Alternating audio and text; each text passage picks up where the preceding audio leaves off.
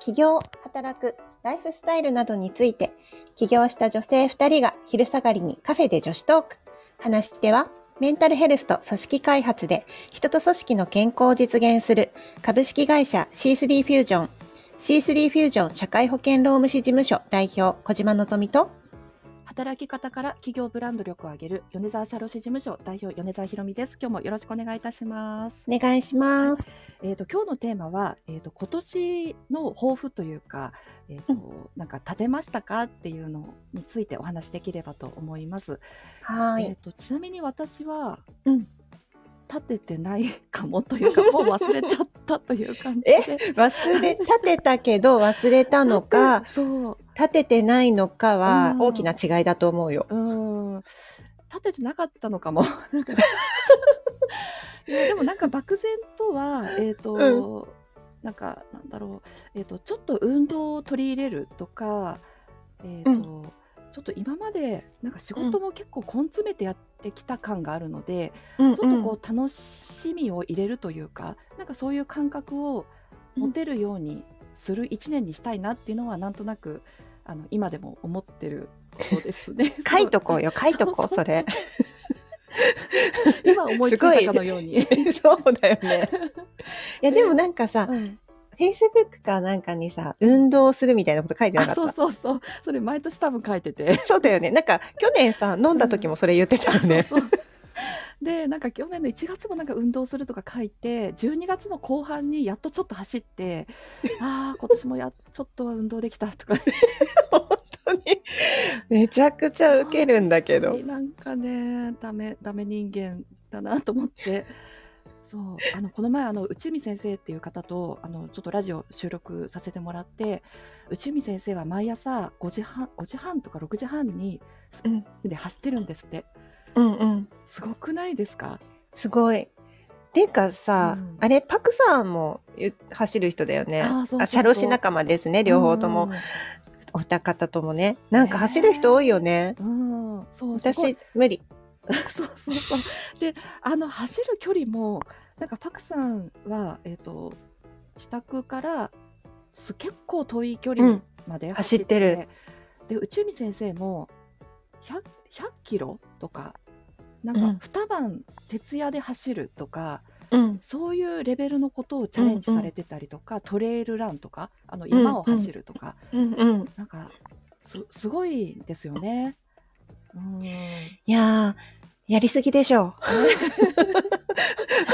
お前らに言われたくないって感じだろうけど。私たちに言われたくないという。何もやってないだろうっていう。そうそう、何を上から目線で発言してるんだというツッコミは重々承知の上、皆さん体を壊さないように。ね本当そうですね。いやまあ、目標ね。のぞみさんは。私ね、うん、あの私は目標は立てないことにしてるんです。うん、あえての。あえての。うん。それはどういうあれで、えっとね、去年、いつ、いつからそれ始めてんだっけな？去年も、うん、去年も目標立てないっていう目標。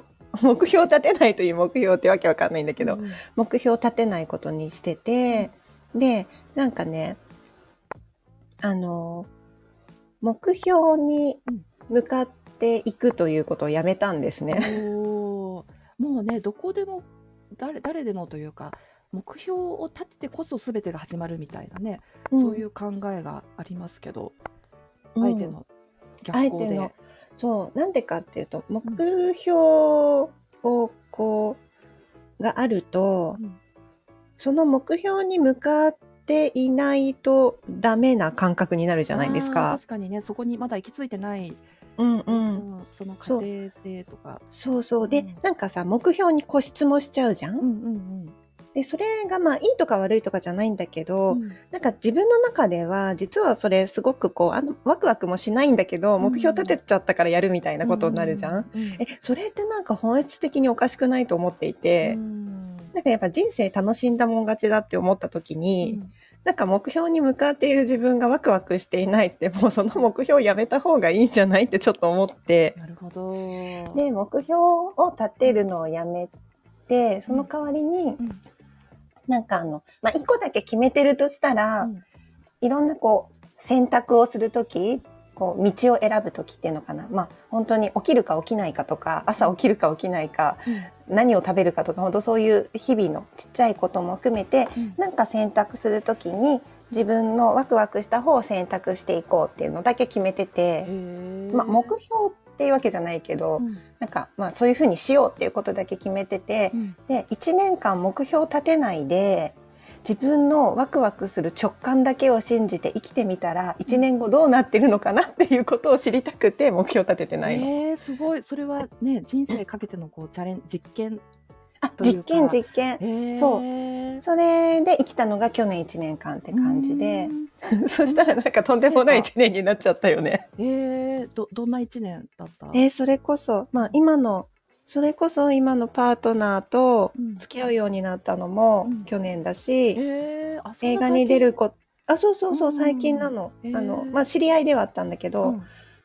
それこそ映画に出るのも決まって映画に出たし、とか、なんか、いろいろダイビングをやってみたりへー。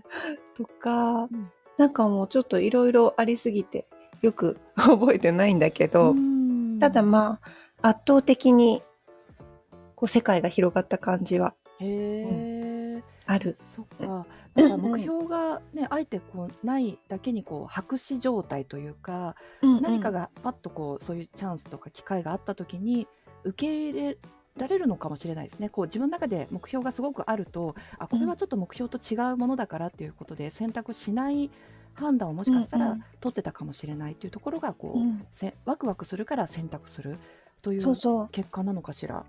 いや、でもね、本当にそうだと思うの。だって例えばさ、こう映画オファーされて出るか出ないかとかって結構一大ニュースというか、うんこう重大な決定事だと思うんだよね。うんうんまあ、私自分でやっぱり仕事してて、映画ってやっぱりこう連チャンしてずっとそれに集中しなきゃいけないとか、うんなんかもういっぱいこう制約が生まれるじゃないですか。うん普段の仕事をしてると。うんやっぱ仕事にも影響を与えるなとか、自分の本業そこじゃないしなとかっていうふうにこう、もし仕事の目標とかをガツンって掲げてたりすると、うん多分それを思って躊躇して、ああ、でもやっぱり今の私のレベルじゃ仕事に集中した方がいいなみたいな判断になるかもしれないじゃない、うん。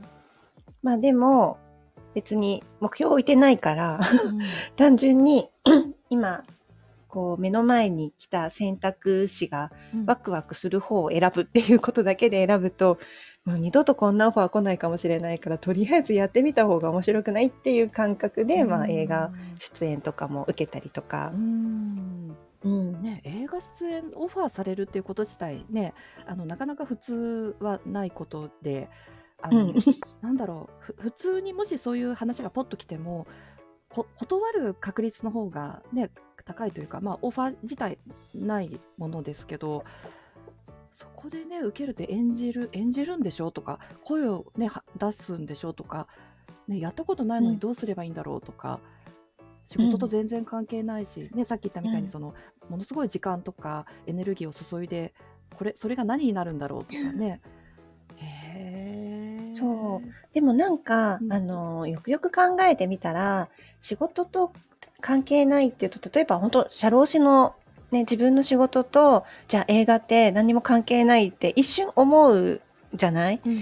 でも結局今やってる仕事も自分が好きでワクワクすることをやってるとしてうん。で映画っていうのも自分がワクワクする選択として選択しててワクワクするものって絶対根底で同じ人間がワクワクしてるわけだからうん。根底で絶対つながってると思ってて。う、んうん、なんか関係ないことって多分ないんだろうなって。そっか。じゃあその英語映画出たことで何かしらこう巡り巡って、あうん、のひ広い意味での仕事がこう相乗効果があることもある。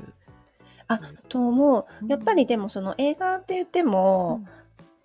じゃあ何でもワクワクするのかってこともあるじゃない、うん映画そのものというものにワクワクはあるかもしれないけどなんかこう自分がこう携わる仕事で携わるとかってなった時にやっぱり例えばそのテーマ性だったりとか、うん、なんかそういうの全部ひっくるめてワクワク感ってやってくると思うから、うん、結局自分が興味を持つものに対してワクワクするから、うん、あの仕事にもやっぱりつながっている要素っていうのはもう多分にあるなっていうふうになんか思うんだよね。いやなかなかねこう日々忙しい中それを受けるかどうかって結構勇気もいることだと思うんだけど、まあ、その勇気ってよりかはやってみたいなっていうところがあそう逆にそうだね、なんかあの勇気がいるような選択とか迷いがたくさん生じやすい選択こそ直感で選ぶっていう自分の基準があって、なんか頭で考えてちゃんと納得できて選択できるものは、まあ頭で考えることも多いんですけど、うん、なんかそうじゃない大きなことって結構こう頭で考えても考えてもメリットとデメリット両天秤でなかなかどっちに行ったらいいか分かんないっていっぱいあるじゃない、うんうん、でもう迷いすぎるものほどもう頭で考えるのはやめて直感だけに従うっていうことが結構私のなんか決めてることで、うん、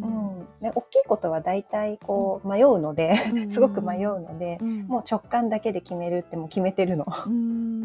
なんか迷わないの。そっか、やるっていうのと、あ、じゃこれはもう直感でやらないっていう判断をすることもある。もちろんもちろんあるある。仕事とかで、あ、これ結構もっとちゃんと営業してお客さんになってもらえそうな案件かなとかって思っても、うん、なんかもう直感的に、あ、今このタイミングじゃないな、このお客さんと私たちって思ったら、もう営業もしないみたいな。引くとか断るとか。うんうんうん、する。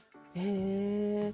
いや、そのね、直感力って、なんだろう、私なんかあんまり意識をしたことがなないかもしれなくて、それってな、なんでしょうね。磨けるものなのかしら。いや多分みんな絶対あると思う。うん、あのであるもの絶対ある。気づくか気づかないかっていうところ。うんうん、要はさ嫌な予感とかあるじゃん。うん。うんうん、あれではあれ直感力。うんなんかほらこのすごいこう例えば単価の高い仕事が目の前にボンってやってきた時に、うん、うわやりたいって一瞬で思うか、うん、うわやばって思うかっていう、なんかそれってあるじゃん。うんうん、もうそれそれで決めるってこと。なるほどね。そう、だから絶対みんなある。うん。なかなかね、なんかそそうは言ってもね、あのメリットデメリットを書き出してみて、あの書いてみてどどっちがいいかなって、うんうんうん、頭で考えようとするというか、うん、なんかそうした方がいいっていう風にね書いてる本もあったりするし、うんうん、うん直感でって言ってねこう説明がつかないものだし、でもまあそこは自分の直感力を信じて選択する、ということで。私はそうしてますね、うん、なんかあの頭で考えると捏造いっぱいできる、うん、嘘をつける。メリットデメリットも頭で考えてるから、うん、あの嘘がつける。でも直感は嘘がつけないっていうもうそこを信じてる。へえ深いです。という目標からだいぶずれましたけど、まあ、要は直感で生きるということをちょっと実証実験していて、目標立てないっていう。いやすごい。ちょっと私もそこの自分からね湧き出る直感っていうのをちょっと見るようにしたいというか、うんうん。うん、私は割とこう書き出したりとかメリットデメリット書いたりとかすることが多いと思うので、うん。うん、ちょっと意識してみたいなと思いました。聞いてくださってる皆さんもね、ねちょっと自分の直感力ってどどうですかね？あのもう感じてるよっていう方もいらっしゃれば、えー、どういうことなんだろうっていうふうに思ってる方もいらっしゃるかもしれないですね。そうですね。だからなんかまあ意識してないと気づかないかもしれないですよね。思考の方がどうしても優位になっちゃうからね。ねいやなかなかちょっと深いお話でした。はいでは、えーと今年の目標から直感力で今回は終わりましたけれども聞いていただいてありがとうございました。ありがとうございました。